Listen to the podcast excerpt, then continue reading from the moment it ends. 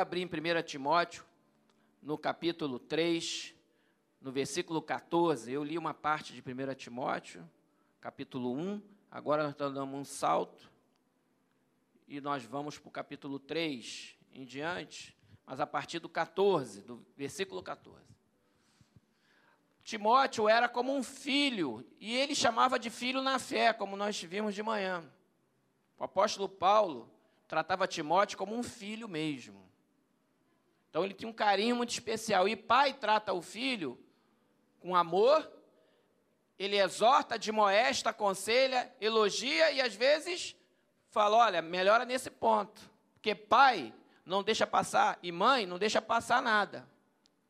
E é aquele amor sincero, sem hipocrisia que você fala. Às vezes o filho pode ficar meio chateado, ficar meio assim, mas ele sabe que aquilo ali é palavra de pai e de mãe, que tem amor, está regado, está temperado com amor. E o tempero do amor não necessariamente é dar tapinha nas costas e dizer sim para tudo. O tempero do amor, ele é temperado com a verdade. É temperado com aquilo que vai ser bom. Então, o tempero do amor nem sempre ele ele pode, porque o mundo está confundindo amor genuíno com tudo sim, com tudo liberado, com tudo lindo, com tudo bom, só com prazer, libera geral. Isso não é linguagem de amor. Isso é a linguagem de uma orgia. De um pecado. Mas o verdadeiro amor não tem essas coisas, não. O verdadeiro amor é aquele que te mostra aonde você precisa melhorar.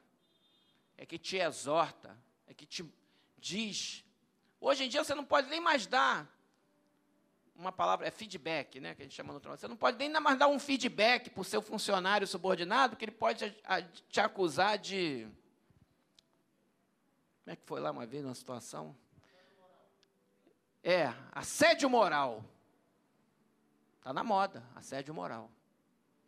Você chama atenção, quando você vê, está lá uma pessoa do setor de é, recursos humanos, é, comunicação violenta, não violenta. Tem um livro chamado Comunicação Não Violenta, que está muito interessante. Ah, é? Comunicação não violenta. Muito interessante. Que, que ah, o livro diz isso, isso. Ah, tá bom. É o livro, é, meu amigo, aquilo ali é, um, é a máscara da hipocrisia. Comunicação não violenta. Tudo bem que tem os seus exageros, e os exageros não são bons. Mas a, o outro lado, a da comunicação violenta, é a hipocrisia. Você não pode pagar a real, não tem papo reto. Papo reto é. Agora é assédio moral. Então, o que antigamente era uma exortação, é uma chamada de atenção, hoje, não, isso é um absurdo. Não pode. Aí tem que faz uma história, mas tem que usar de estratégia também para mostrar o outro lado e, e mostrar. Então, Está complicado. Eu já ouvi de um cara, de uma corporação que eu já atuei, falar uma vez para mim, essa geração, cara mais, da minha, mais novo que eu, mas num cargo acima, falou assim, ó, falou assim para mim, no particular, essa geração, ela pensa que sabe tudo e vai destruir tudo mas eles vão destruir, vai ficar para eles aí, que até lá eu já fui embora. Dizer, ele não está nem mais ligando. ele sabe que os caras estão fazendo uma porção de coisa aí que não deve, e, mas ele não está mais preocupado, não. Eu não vou dar mais feedback, não. Eles vão destruir tudo, mas eles que se virem. Eu tenho o meu, até, até o dia que eu morrer, eu estou safo. Eles vão destruir tudo, cara, do jeito que eles estão indo aí. Por quê? Porque não ouvem mais. E tudo que faz, se você der um, um, feedback, pode ser encarado como então ninguém, as pessoas estão com medo de dar feedback. Estão preocupadas em dizer alguma coisa que pode até tomar um processo. Então esse medo faz com que a hipoc... é um campo fértil para a hipocrisia. Tu tá, não, é isso mesmo, tá, é assim mesmo, tal. E não é. A expressão do amor não é assim, né? Então, o apóstolo Paulo, quando bota nas cartas, tem coisas aqui que ele fala para a igreja, para o próprio Timóteo, coisas futuras, coisas da igreja, tem as coisas boas, tem exortações, como a gente leu de manhã, algumas exortações, inclusive doutrinárias, né? Ele deu uma chamada lá, que não estava indo bem. E, é, e isso é necessário nos dias de hoje também. Então a igreja não vai se omitir, irmão. Nós líderes, nós pastores, nós que estamos. e os professores, nós não podemos nos omitir, simplesmente é, fazer o que o mundo está fazendo. A gente não vai fazer isso. Nós vamos continuar sendo pastor. Vamos continuar sendo pastor. E graças a Deus que tem muita gente que quer ser ovelha. Vai ser abençoado. Porque o pastor também é ovelha. Também sou ovelha.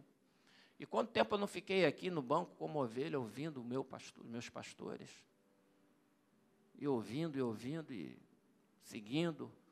E foi bênção na minha vida. Ah, graças a Deus, eu ouvi aquelas exortações, aquelas broncas. Às vezes nem era para mim. A gente até ria das broncas. Passava muito tempo sem bronca, a gente estranhava, tem alguma coisa errada. Então, mas era, eu já nem ligava mais, eu sabia que não era que era para mim, o que não era para mim, ah, tá bom. Então, é, irmãos, nós precisamos de exortação, de vez em quando. E vamos lá. Escrevo-te estas coisas, esperando e ver-te em breve, para que, se eu tardar, fique ciente de como se deve proceder na casa de Deus, que é a igreja do Deus vivo, coluna e baluarte da verdade. Olha, não, eu podia parar minha pregação aqui agora. Porque esse versículo é muito forte. Tá? O apóstolo falou: Eu estou indo aí. Não sei se vai demorar. Se demorar, considera isso que eu estou falando, hein? Se liga. Fica ciente de como se deve proceder na casa de Deus. É de qualquer maneira? E a casa de Deus é o quê? É a igreja do Deus vivo. Então, igreja, irmão, é lugar importante. Não existe essa questão. Já tentaram mudar muita coisa em relação à igreja, mas a igreja continua sendo a casa de Deus. A coluna e o baluarte da verdade. Quem é a verdade? É Jesus. O baluarte aquele muro proteção, de proteção vai na frente, tanto ofensivamente como defensivamente. Aquele escudo, aquele, aquela, aquela proteção aos muros, é o baluarte, vai adiante. Vai adiante. O baluarte da verdade é proteção. O baluarte significa proteger. Uma proteção é defensiva, uma medida defensiva que pode ser usado numa tropa que está atacando, tem os baluartes que vão na frente de quem está atacando, e tem aqueles que estão defendendo. Ela protege avante, na, na vanguarda. Lá na frente, onde está o pior da batalha, ali está o baluarte. Tum, tum, tomando o pior. As primeiras bombas, os primeiros. Ali é onde está a primeira linha de defesa. É o baluarte. É o baluarte da verdade. Meu irmão, a embaixada do reino dos céus é aqui, a igreja. A verdade é a palavra de Deus. Quem preserva somos nós. Somos testemunhas do Senhor. Precisamos preservar a genuína fonte do evangelho que jorra em nós para a vida eterna. E precisamos nos alimentar para que nós consigamos cumprir essa tarefa até o fim, até quando eles nos chamar a importância da igreja. Conclamo a todo membro da igreja a participar dos cultos, a estar na igreja ou assistir online com essa facilidade toda ao vivo. Não deixe de participar. Não fique longe. Não é hora. Aliás, nunca foi hora de ficar longe da igreja. Quanto mais agora. Os tempos estão estreitando, hein? Que está acontecendo no mundo aí é só o princípio. Vocês acham que, que esse negócio da Ucrânia aí. É, não estou torcendo para explodir uma bomba nuclear, não. Não é nada disso, não. Eu quero paz lá, até falando com a Jamile no carro. Eu falei, ó, eu quero que parem de morrer gente. Eu também oro por isso. Mas o que está na palavra é que é daí para pior. Não me. Não vou ficar impressionado se explodir um artefato nuclear em território asiático europeu ou sobre o mar. Não vou ficar impressionado com isso. Porque pode. Vocês acham que não pode? Tudo até agora que aquele cara lá do o Vladimir falou, o Vladimir Putin, né? Então o nome dele é Vladimir. Tudo que o Vladimir falou, ele fez. E ele falou que se se meterem, ele pode explodir uma bomba. Porque ele não entrou nessa guerra para perder. E se ele perder, eu não estou torcendo para ele ganhar para não, não ter bomba. Eu estou torcendo para que Jesus entre e salve todo mundo. Esse que a minha torcida é essa, meu irmão. Jesus salve os ucranianos, salve os russos, salve os soldados de um lado e do outro. Eu oro para salvação geral, porque com Jesus entrando tudo muda. Sem Jesus é o pecado e aí é o poder, e eu já preguei domingo passado sobre isso. E o pastor Delivan deixou uma palavra sobre isso, a natureza das guerras, por que, que vem as guerras. Então, a minha oração como igreja é que Deus tenha misericórdia daquele povo que está sofrendo, das grávidas, das crianças. Tem grávida dando a luz no, no bunker. Eu vi um vídeo outro dia das grávidas, só de bebezinho assim, no bunker, nascendo, e as grávidas tendo luz. Eu oro por esses, pelos órfãos, pelas viúvas. Tem que orar por eles, para Deus consolar, para Deus trazer os missionários, os irmãos que estão lá.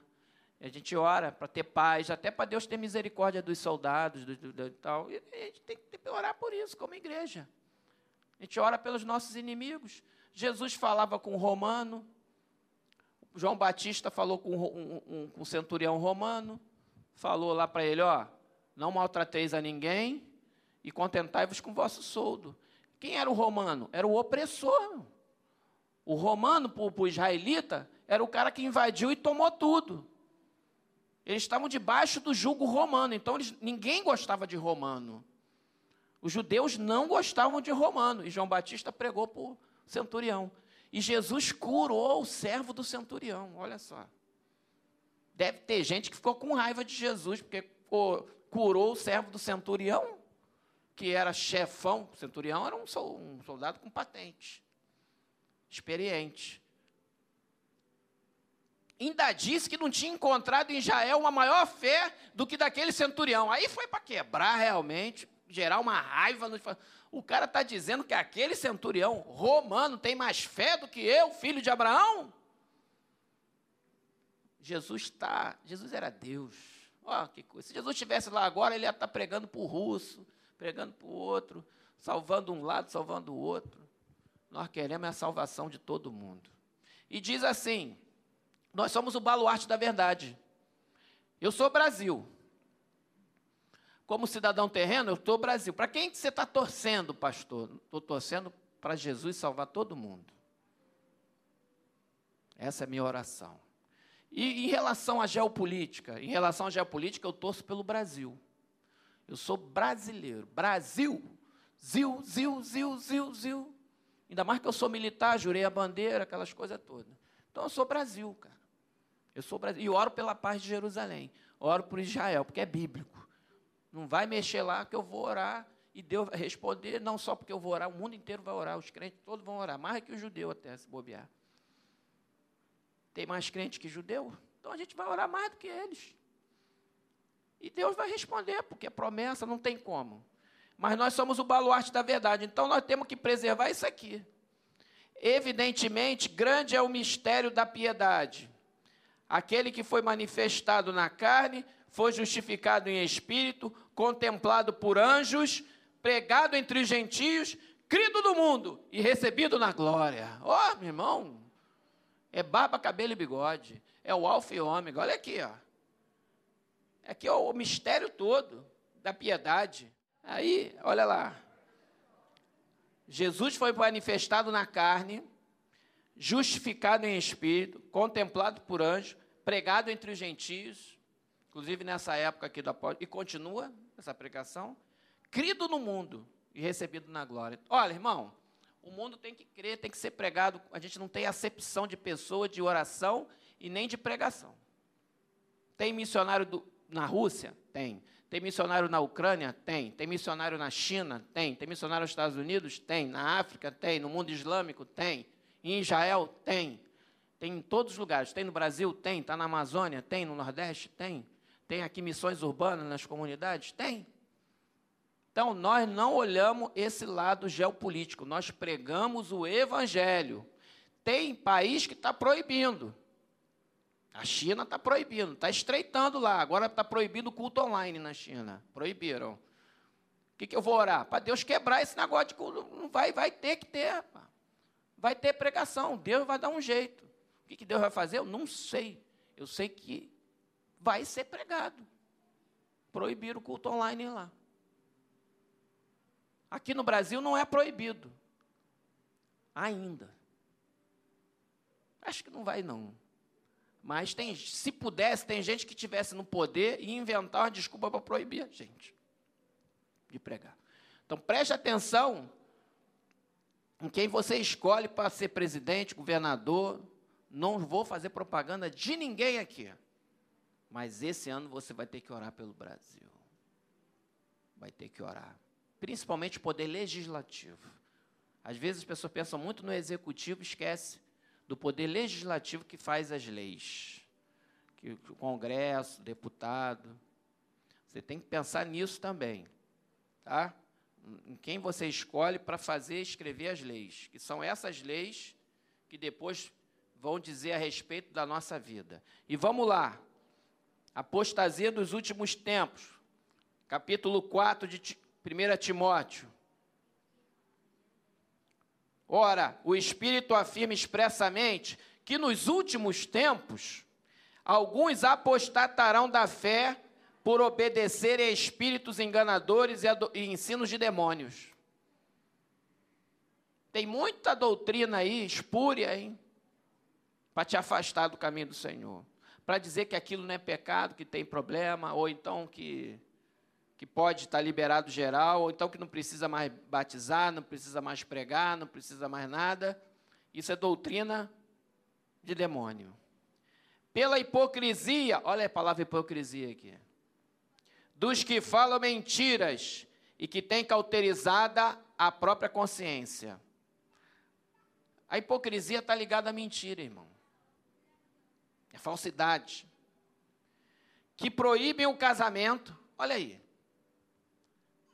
Ah, não precisa casar não, junta aí, está tudo certo. Casamento é muito caro no cartório, R$ 1.200. Não tem problema, a igreja faz uma vaquinha e você casa no cartório. Não vai ser essa que vai te impedir. Não vai ser.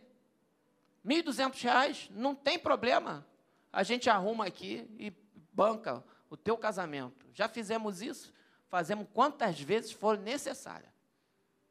E aqui na igreja o pastor não vai cobrar para fazer seu casamento, a união feminina não vai cobrar para arrumar a tua festa, tem o salão lá em cima, tudo lindo, maravilhoso, com ar-condicionado, 0800.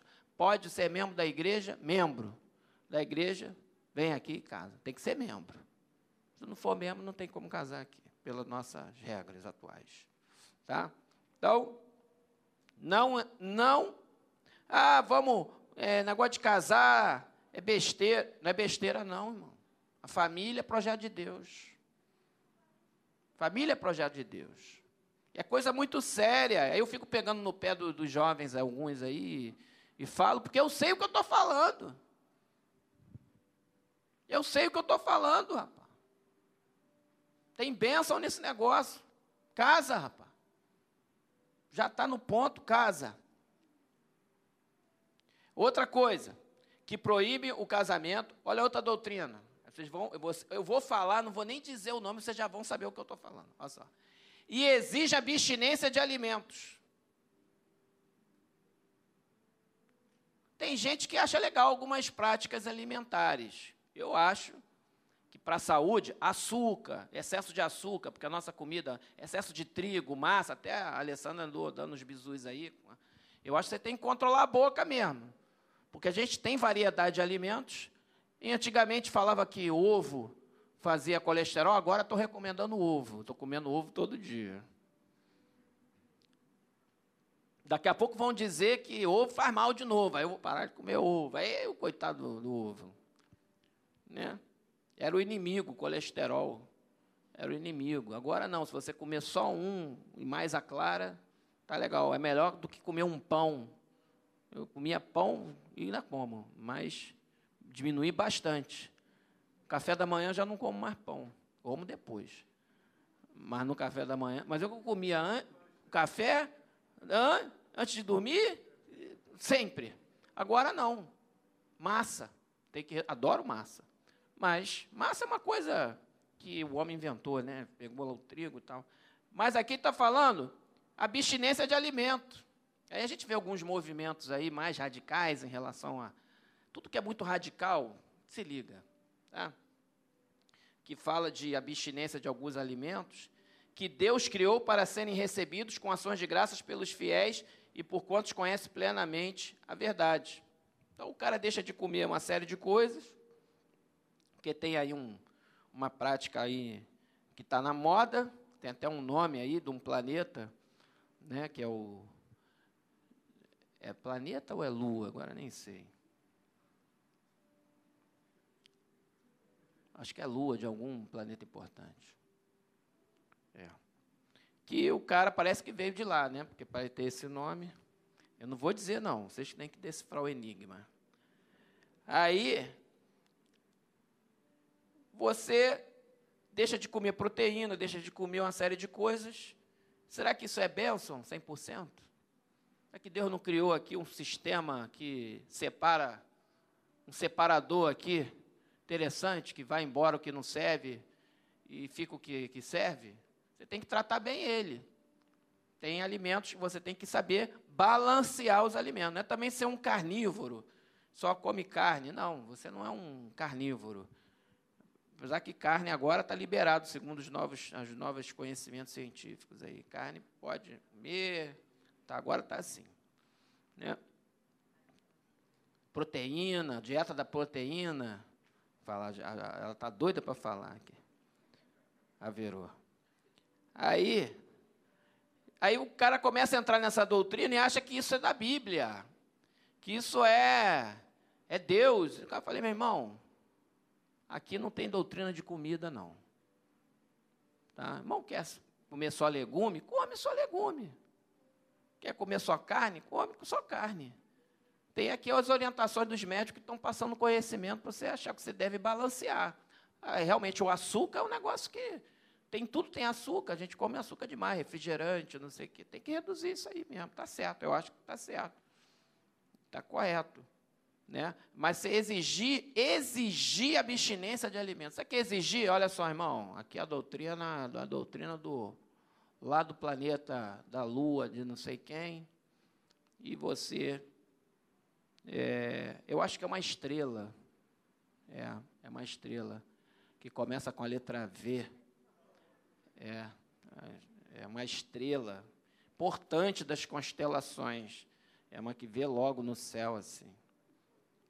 É uma estrela. Depois vocês pesquisam o nome da estrela aí. E aí, não dá. Eu não vou dizer que agora o certo é isso. Está entendendo? Não vou dizer isso. Tem algumas pessoas que, em algumas condições, precisam restrição alimentar. Diabetes, por exemplo. Tem? Aí, realmente, você vai entrar na dieta. Pessoa tem problema cardiovascular. Vai ter que fazer a dieta. Eu fiz agora um exame aí, eu falo logo público, o pastor tem que contar logo tudo. Estava com as dores aqui, falei, Ih, Jamil, estou com as dores aqui. Do lado direito, vamos, cardiologia. Fui lá vai fazer um exame aí que, a, que eu já tinha pedido há cinco anos e não fiz. Que é por do, do histórico familiar. Angiotomografia das coronárias, para ver se está entupido. Tive um amigo que teve um infarto, aí fui lá. Fiz, deu o exame, está tudo ok, zerado, não tem um entupimento coronariano. Eu achei até que eu ia ter alguma coisa, uns 10% de uma, de outra, mas não tem nada. Até o cara falou, rapaz, estou tuas vezes não estão nem com arteriosclerose, estão nova. Então, 10 anos de baixo risco para isso. Significa que eu vou na churrascaria comemorar, não é isso, mesmo porque está caro. Mas significa que essa dor que está aqui é outra coisa, eu acho que é muscular, mau jeito, eu estou, uma postura, está dando sempre, depois eu vou falar com a Neiva. A dor que dá aqui. E aí, eu sinto ela, mas eu não fico reclamando, eu já estou há um mês com essa dor. É muscular, mas eu não reclamo. Você me vê reclamando de dor? Eu não vê. Eu fico com ela e vivo com ela, com essa dorzinha aqui. É, acho que alguma coisa, que eu fico às vezes mexendo assim. Não sei se alguém me percebeu no retiro, mexendo aqui tentando ver se dá um coisa. Aí fiz o exame, não deu nada. Mas se eu tivesse tido alguma coisa, e o cara me deu uma aula de, do, do exame, falou, se eu tivesse um entupimento 50% de duas ou três coronárias, eu teria que fazer uma dieta, gente. E não ia ter jeito. Ou era isso, ou vai parar no estente. Isso não der tempo né? O pai da Isabela passou, passou. Quantos estentes ele botou? Sete estentes. Quantos anos ele tem? Quantos anos de idade teu pai tem? 47. É mais novo que eu. Eu estou com 51, vou fazer 52. Sete, ele podia. 47, rapaz, eu falei, eu estou velho. Essa tá gravada no YouTube. Ainda bem que eu não. Ó.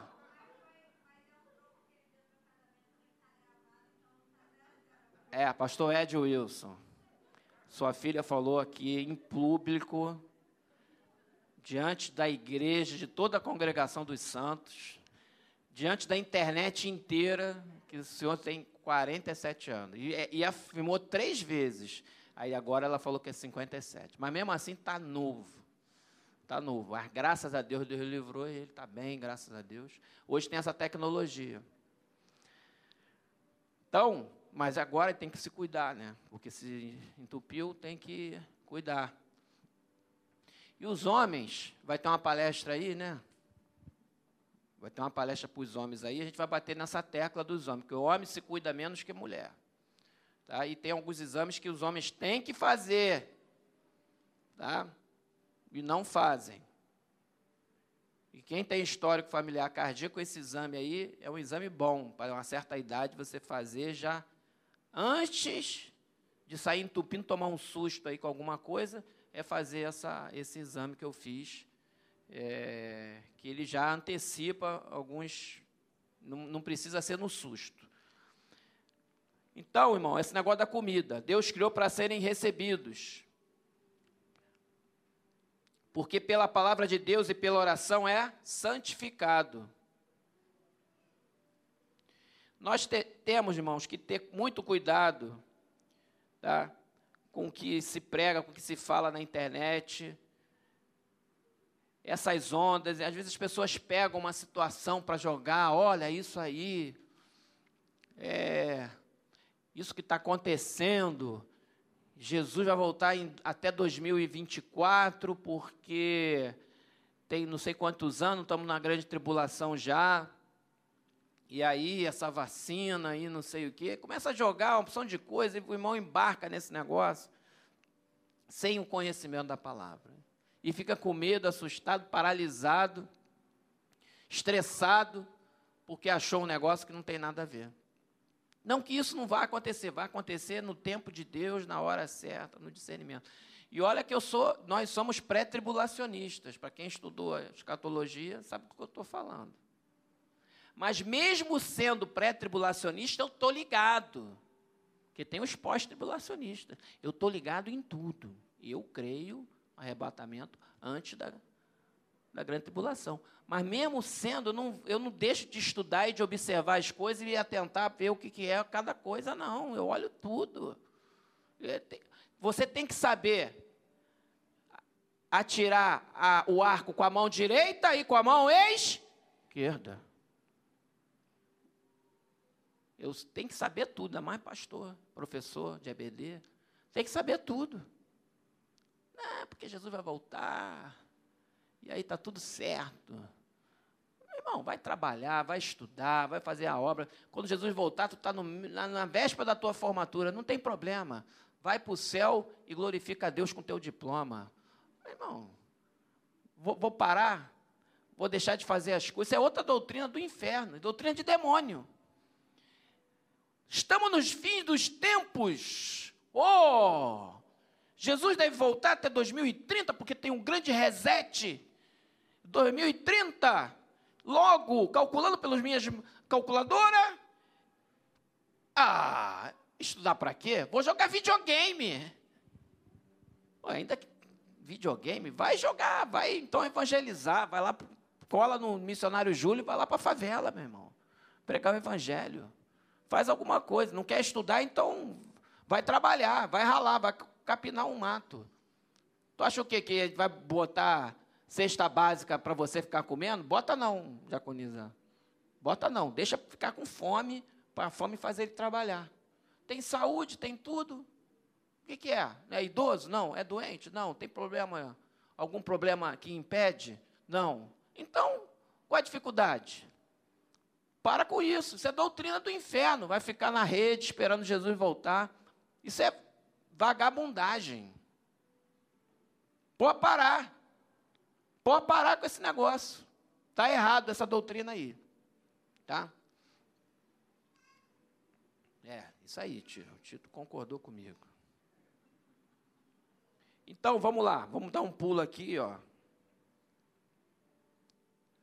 Aqui fala das viúvas, eu até falei isso aqui é de manhã. O que, é viúva, o que não é viúva, é história, né?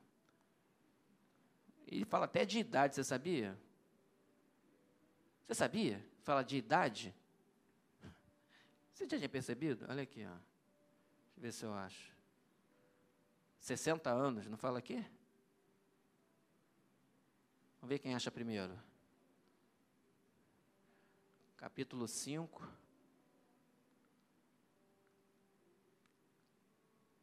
Fala da viúva nova e a viúva mais idosa.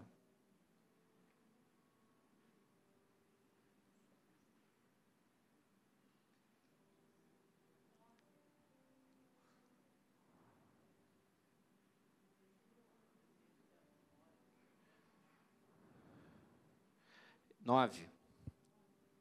O 11 também, mas o 9 fala da idade. Olha aqui, ó. Ó, aquele versículo. Ora, se alguém, 5:8. Ora, se alguém não tem cuidado dos seus, e especialmente do da própria casa, tem negado a fé e é pior que os descrentes.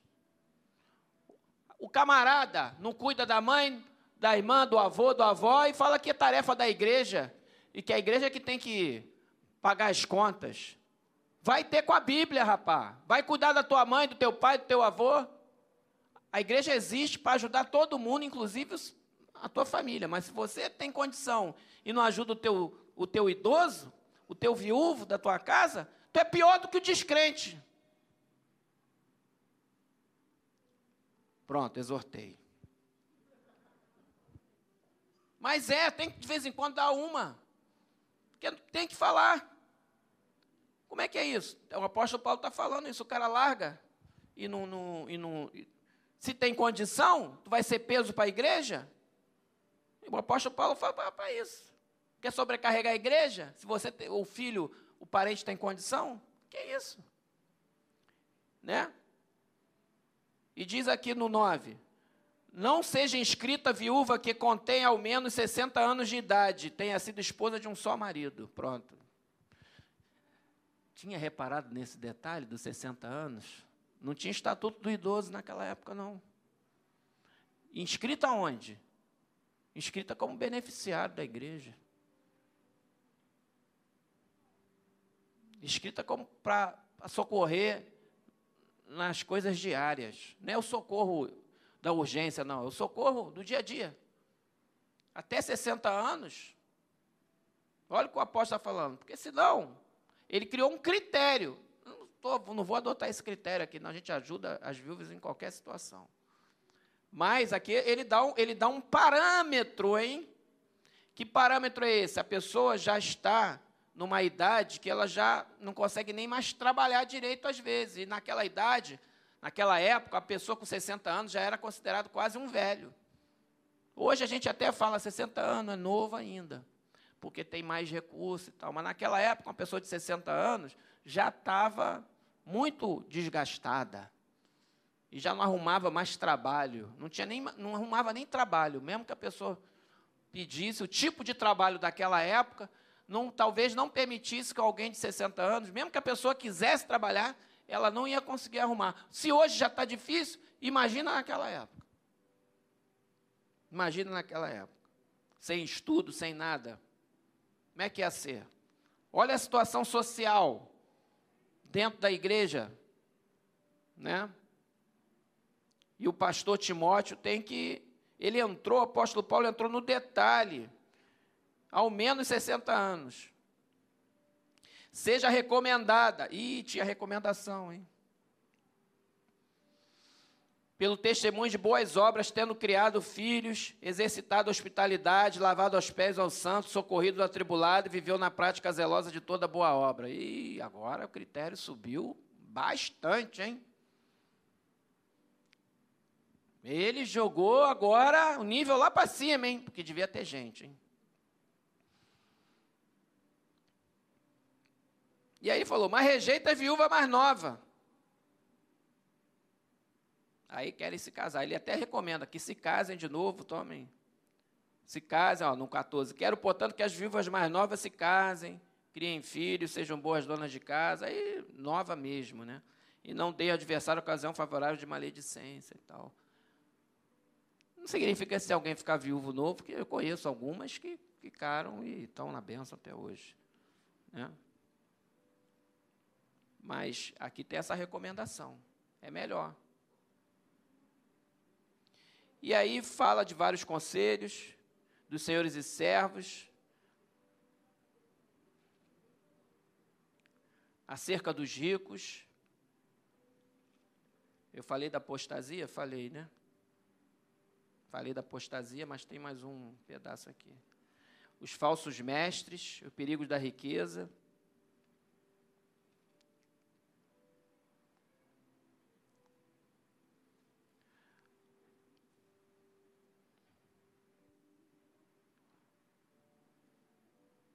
Ver, ó. Uma exortação que ele deu para Timóteo aqui. Avives o dom.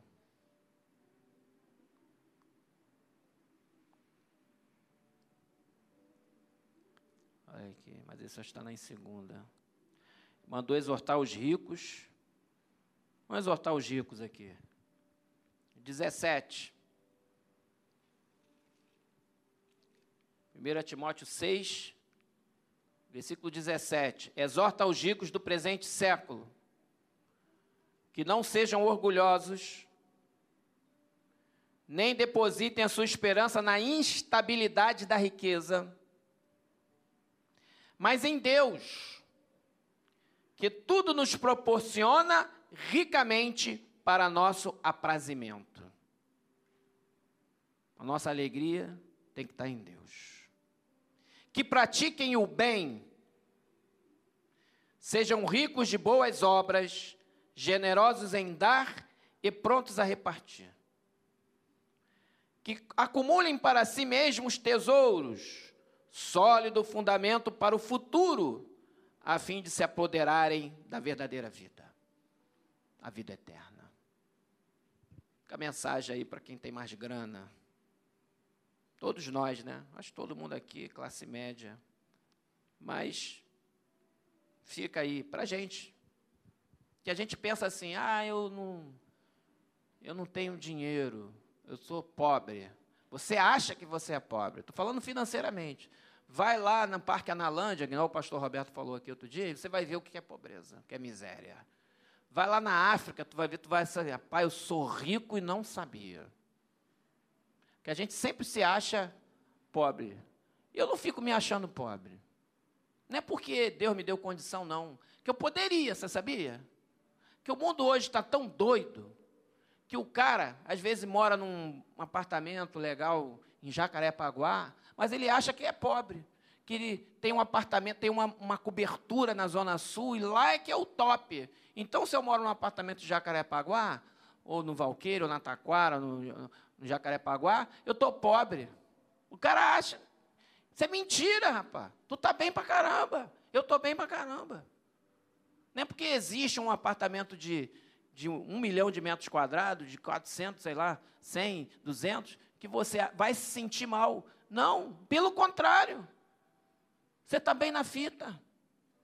Glorifica a Deus. Porque tem gente que não tem o que você tem. A perspectiva tem que ser, você tem que estar tá ligado. Não que Deus não possa dar de condição para você se mudar, ir para um outro lugar. A família cresceu, você tem a condição de construir uma casa legal. Se você puder, você vai fazer isso. Para a glória de Deus. Mas você não pode ter a perspectiva ou o sentimento que você está tá mal, não está. Podem ter pessoas aqui que podem estar tá passando alguma necessidade ou sejam mais carentes, a igreja pode estar até chegar junto e ajudar. Mas na maioria dos casos, nós estamos relativamente muito bem, graças a Deus. Fala glória a Jesus. Glória a Jesus. Sabe, nós estamos relativamente muito bem. Então, essa palavra serve para a gente. Acerca dos ricos, todos nós aqui. Todos nós. É todo mundo aqui. Essa palavra, ah, essa palavra não é para mim, porque eu não sou rico. É para você. É para mim. É para todos nós aqui, a maioria de nós aqui. Tá bom? E aqui em 2 Timóteo, para finalizar, 2 Timóteo, isso, exortação, admoestação do apóstolo Paulo em 2 Timóteo, capítulo 1, versículo 6. Por esta razão, pois te admoesto. Se eu falar isso hoje para alguém, a pessoa fica até com medo. Admoestação é uma coisa boa que reavives o dom de Deus que há em ti pela imposição das minhas mãos. Opa! Então o que, que aconteceu entre 1 Timóteo e 2 Timóteo? De repente, Timóteo caiu na rotina ali, tá um pouquinho, e foi. E o apóstolo falou: rapaz, reaviva o dom que há em ti, hein? Por imposição das minhas mãos. Que dom era esse? Era um dom espiritual. Era um dom espiritual. Reaviva. Faz ele viver de novo. Bota isso para funcionar. Pega fogo de novo aí, varão. Não acomoda, não. Reaviva o dom que há em ti, em mim. Essa palavra é para mim e é para você também, que me ouve. Reavives o dom de Deus que há em ti pela imposição das minhas mãos, porque Deus não nos tem dado espírito de covardia, mas de poder, de amor e de moderação. O dom que há em ti nos faz ser corajoso. O dom de Deus em nós faz-nos ter poder do Espírito Santo. O dom de Deus que há em nós gera amor, mas também gera moderação. Os nossos atos, nossos pensamentos, eles fluem de uma maneira melhor quando o dom de Deus está reavivado em nós. E nem medo a gente tem de falar o que tem que ser dito, a covardia vai embora. Eu não estou preocupado. Eu estou lendo a Bíblia. Se a Bíblia está incomodando alguém que nos ouve lá na internet, sei lá, é a verdade. E a Bíblia é porque ela te ama, Deus te ama e quer você, quer o teu arrependimento. É isso, para o teu bem, para a tua salvação. Quer coisa melhor do que a salvação? Nós temos que ter essa ousadia. E ele, olha, diz assim: Não te envergonhes, portanto, do testemunho de nosso Senhor, nem do seu encarcerado, o apóstolo Paulo já estava preso, que sou eu, pelo contrário, participa comigo dos sofrimentos a favor do Evangelho segundo o poder de Deus, que nos salvou e nos chamou com santa vocação, Não segundo as nossas obras, a vocação de Deus, a soberana vocação, mas conforme a sua própria determinação e graça que nos foi dada em Cristo Jesus antes dos tempos eternos. Irmãos, precisamos manter a nossa chama acesa. A nossa chama acesa. E para finalizar, vamos ler um trecho do capítulo 3 de 2 Timóteo, que também fala dos últimos dias, que tem a ver com os dias de hoje, tem a ver com o que a gente está vivendo, com o que a gente está vendo na sociedade. Olha o que, que a Bíblia fala. Parece que é a notícia do jornal. Parece que é a notícia do jornal de hoje né?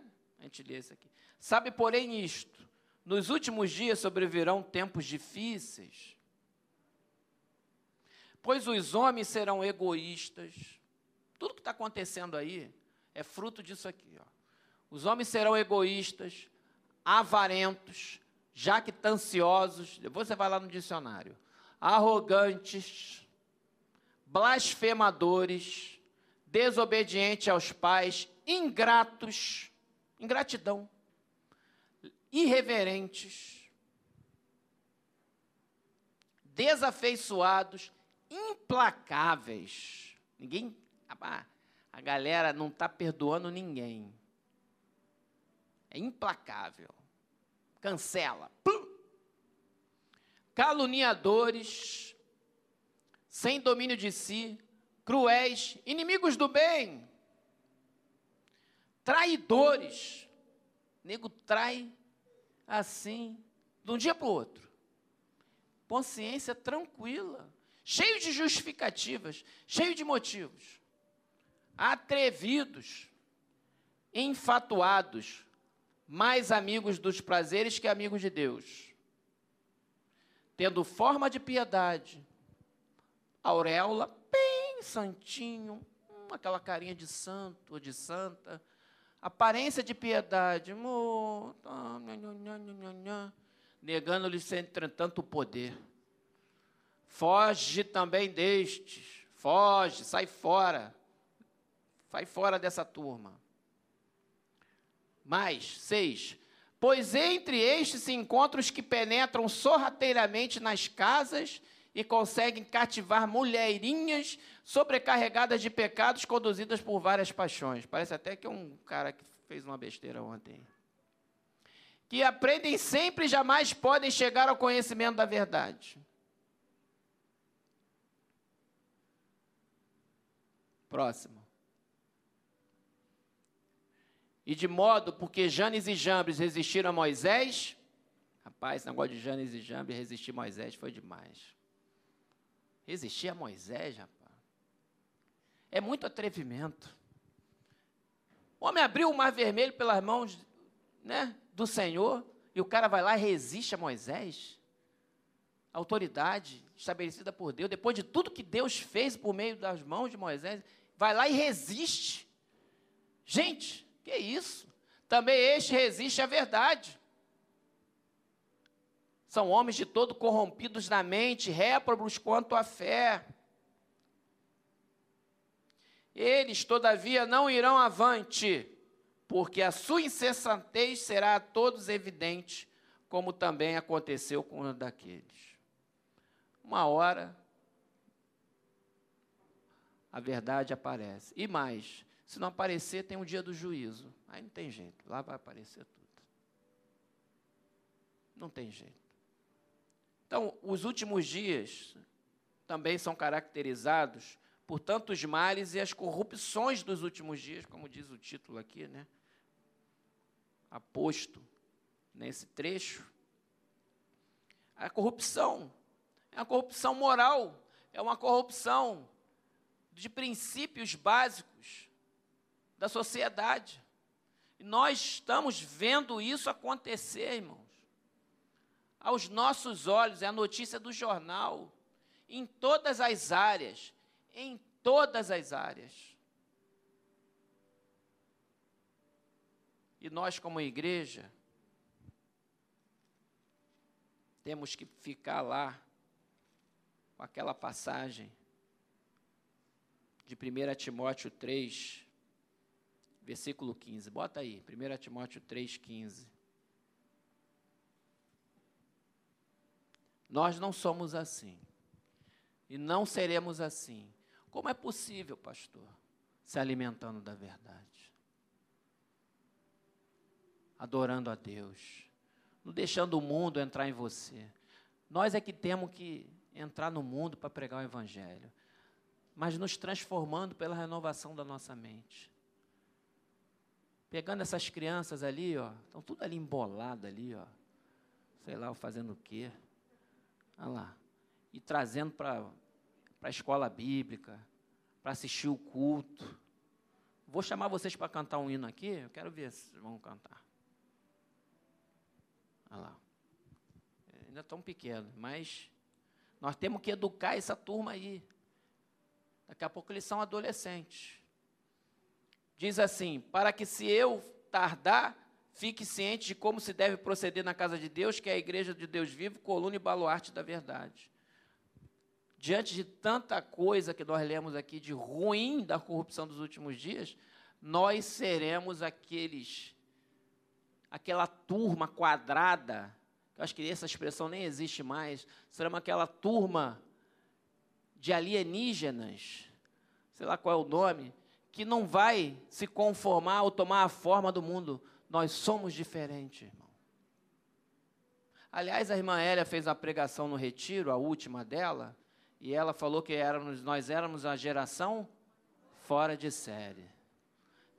Somos fora da série padrão do mundo, que o mundo está rotulando as gerações, geração X, Y, Z e tal, por causa da, de quando nasceu e as características né, dessas gerações. E é, são estudos até interessantes, sociológicos, que você, olha, quem nasceu do ano tal a tal tem essa característica e assim, e aí eles vão.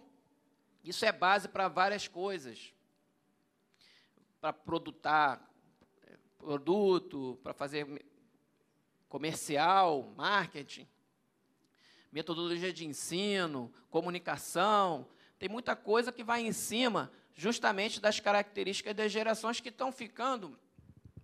As gerações estão muito diferentes. Antigamente, demorava séculos para mudar uma situação de outra. Agora não, em 10 anos, uma geração que nasceu num, numa década está completamente diferente da outra que nasceu na, na década seguinte por causa da tecnologia, da forma, das mudanças que estão impondo, jogando assim.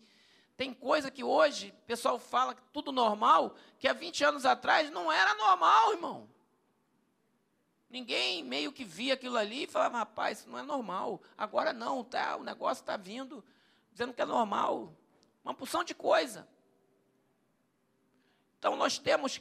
Mas aí a, a Elia pegou bem esse negócio, pegou a Bíblia, leu e chegou no final, nós somos uma geração fora de série. Nós não temos uma, um rótulo, porque esse rótulo não, ele não é adequado a nós, porque nós temos um referencial que é a palavra de Deus. E ao vivermos esse referencial, nós nos diferenciamos do mundo. Nós ficamos separados desse, desse mundo no forma, na forma de pensar, de agir, de fazer as coisas. Nós somos diferentes mesmo. Somos fora de série.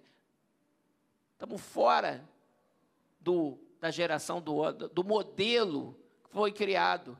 Porque o nosso padrão, o nosso modo de viver, o nosso estilo de vida é um estilo de vida santo e agradável a Deus. É um estilo de vida que está em conformidade com a vontade de Deus. E cada vez mais as coisas estão, conforme a gente lê o padrão aqui, do mundo do final dos dias, as coisas estão se distanciando. Então nós estamos ficando mais diferentes ainda. Ou seja, a nossa luz tá, tem que brilhar mais, porque tem muita treva aí. E luz na treva dói o olho, hein? Incomoda. Mas nós temos que ser corajosos no Senhor, avivar o dom de Deus que há em nós, para termos a coragem no Espírito Santo para vivermos o Evangelho, sermos felizes no Senhor e testemunharmos para aquele que precisar. E se alguém precisar de oração, nós oramos por ele. E os dias estão tão maus, irmão, que as pessoas a gente fala assim: posso orar por você? Pessoa, não, eu até agora não tive, não, não pode orar por mim. Todo mundo aceita oração. Mesmo não sendo cristão, crente, eles aceitam oração. Você pode começar por aí. Posso orar por você? Tem um grupo da igreja de oração, posso botar o seu nome no grupo da igreja? Pode, pode. Bota o nome da minha tia, do meu tio, do meu filho, disso. Ele está assim tal, bota lá para orar. O pessoal está sedento. O povo está sedento. Mas a sociedade, num modo geral, os seus valores, as, os jovens estão indo por um buraco, rapaz. Uma treva que eles não estão enxergando, estão achando que aquilo ali é, é maravilhoso. E é caminho de morte. É um caminho de morte. Mas nós temos a mensagem de Jesus. E a mensagem de Jesus está conosco. Jesus não vai mandar descer anjo para pregar, não. Ele quer que pregue, sou eu e você. Jesus não vai convocar miríades de querubins, de serafim para descer e pregar, anunciar o evangelho, não. Essa missão é nossa, é da igreja. Nós temos que levar a mensagem de Jesus. Nós somos os seus mensageiros. Eu e você. Tenhamos essa consciência. E temos que passar esse amor para quem quer que seja. Amém?